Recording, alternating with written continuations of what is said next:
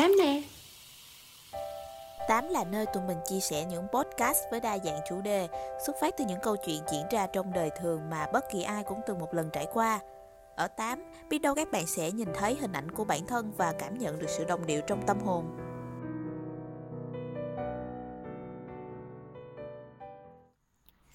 Xin chào, chào mừng trở lại với Tám, mình là Quýt. Tuần vừa qua, Nama Hazard Confession đã nhận được một bức thư rất dễ thương đến từ một người bạn ẩn danh. Khi đọc câu chuyện của bạn, chúng mình đã rất xúc động. Vì vậy, hôm nay tôi tỏ tình sẽ là bức thư đầu tiên trong chuỗi podcast năm 2 Hazard Confession của Tám nhé. Hôm nay tao nhất định sẽ tỏ tình Tôi cả quyết tuyên bố với đám bạn đang loay hoay với bữa sáng Bọn chúng nhìn tôi như thể tôi là một sinh vật kỳ dị nào đấy. Nhỏ Vân đang uống lon cà phê Cũng phải ngưng lại Và quay sang tôi với ánh mắt chưa khỏi giật mình. Này, có bị hâm không đấy? Ơ hay, người ta chuẩn bị cả rồi đấy nha.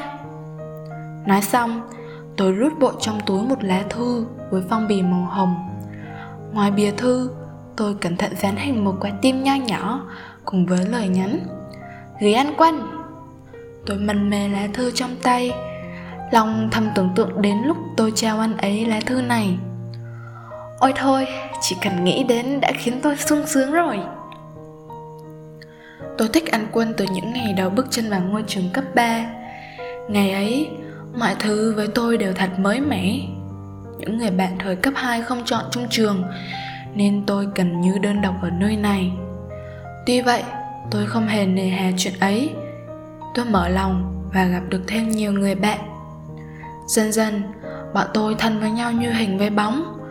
Dẫu có bất kỳ chuyện gì, chúng tôi đều kể cho nhau nghe. Chuyện tôi thích ăn quân cũng không phải là một ngoại lệ.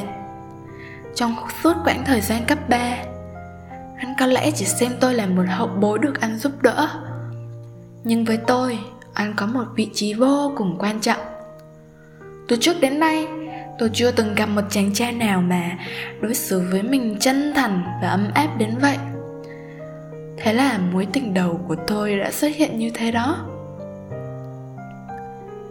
Nhóm bạn tôi dù tình trường chưa có ai, nhưng mà vẫn tư vấn cho tôi rất nhiệt tình.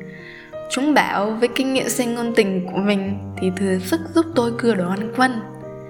Thế nhưng, khi nghe tôi nói sắp tỏ tình rồi Mặt của cả nhóm bỗng tối sầm lại. Tôi vẫn còn đang chìm vào cơn mộng hồng do chính mình tạo ra Thì Hồng Thủy tiến đến ngồi cạnh tôi. Mày chắc chưa? Tao thấy cũng còn sớm lắm. Hay là mình đợi thêm một thời gian nữa rồi hãng tính? Nhưng mà bây giờ đã đến tháng 4 rồi Chỉ còn một tháng nữa anh sẽ tốt nghiệp.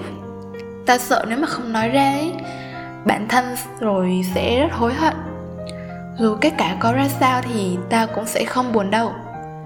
Vì tao đã có với anh những năm tháng ấy. Nghe vậy, bọn chúng chẳng nói gì nữa.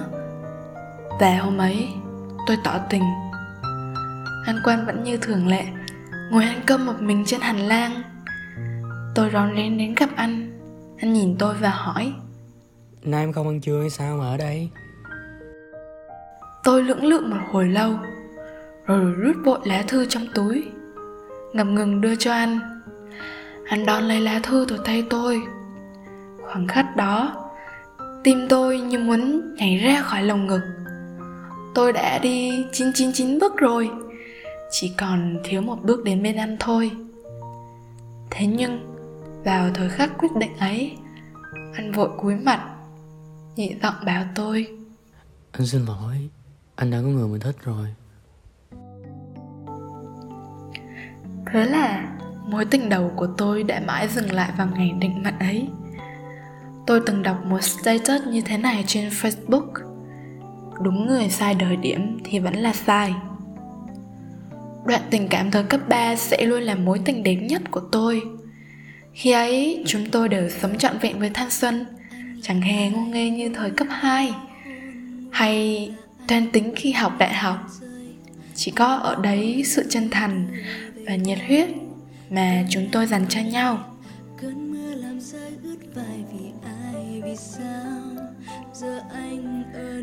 Thanh xuân giống như một cơn mơ tuyệt đẹp.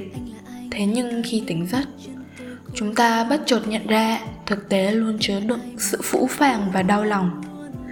Người chúng ta thích của những năm tháng cấp 3 sẽ là người mà ta nhớ nhất bởi đó chính là khoảng thời gian chúng ta dành cho họ tình cảm chân thành và nồng nhiệt mà không cần lo nghĩ đến điều gì.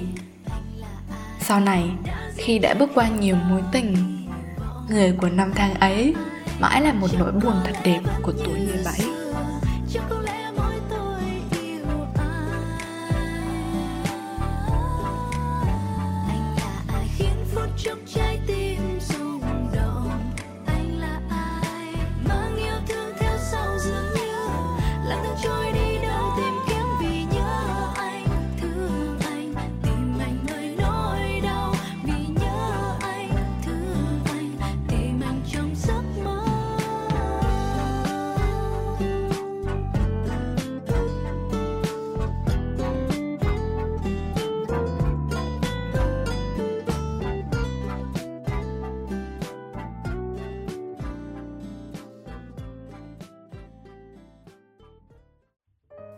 Cảm ơn bạn đã nghe tám và hy vọng bạn đã có những giây phút thư giãn. Hẹn bạn ở podcast tiếp theo và luôn vui khỏe nhé.